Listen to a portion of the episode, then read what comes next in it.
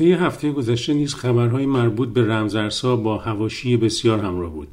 از کنفرانس بیت کوین با حضور جک دورسی و ایلان ماسک گرفته تا زمزمه های تمایل دولت بایدن برای دریافت مالیات بر رمزارزها برای پوشش بخشی از طرح پرخرج پروژه بازسازی زیربنایی همه عواملی در نوسانات قیمت رمزارزها بودند.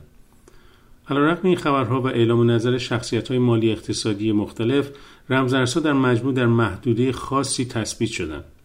این میان خبرهای مثبتی درباره ایتریوم به خصوص نزدیک شدن به معرفی ایتریوم دو که سرعت در تراکنش ها و پایین آوردن هزینه آنها اصلی ترین خصوصیتشه به این رمز ارز بیش از رقبای دیگر امکان افزایش داد.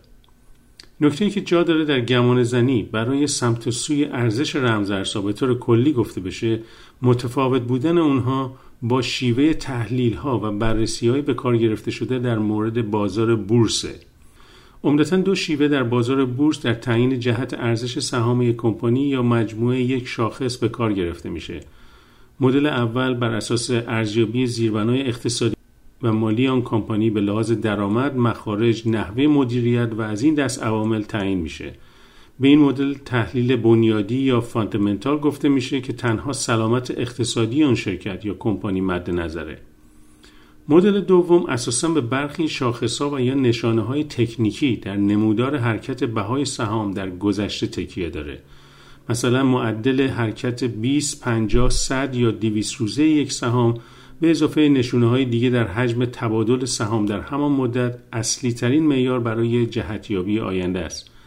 البته مدل سومی که مخلوطی از این دو رو در نظر داره نیز در تعیین جهت ارزش سهام کمپانی در بازار بورس غرب مورد استفاده قرار می‌گیره.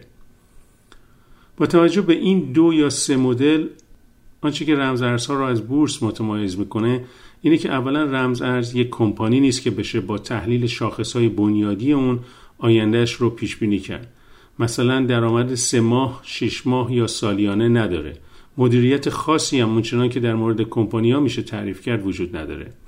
مدل دوم یعنی بررسی های تکنیکی و نمودارها هم مانند مدل اول بدون استفاده است چرا که اساسا حرکت قیمت های رمز ارز به خصوص در این دوران طفولیتشون تابع معیارهای دیگه مثل ایجاد قوانین و مقررات در کشورهای مختلف جلوگیری و یا پذیرش رمزارزها توسط کشورها و بانک مرکزی اونها بسیار موثرند مثل ممنوعیت در چین یا پذیرش اونها توسط السالوادور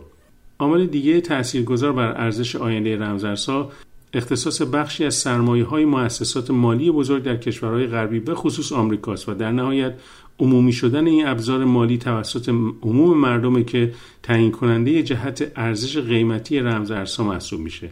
به اینها میشه تعدادی از عوامل گوناگون دیگه هم اضافه کرد.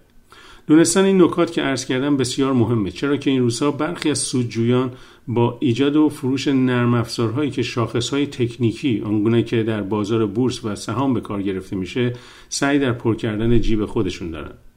در cryptoinfarsi.com می‌تونید خبرهای مهم و اساسی که متکی بر شاخصهای اصلی و مؤثر برای رمز ارزها هستند رو ببینید و خودتون بر اساس معیارهایی که توضیح دادم تصمیم بگیرید.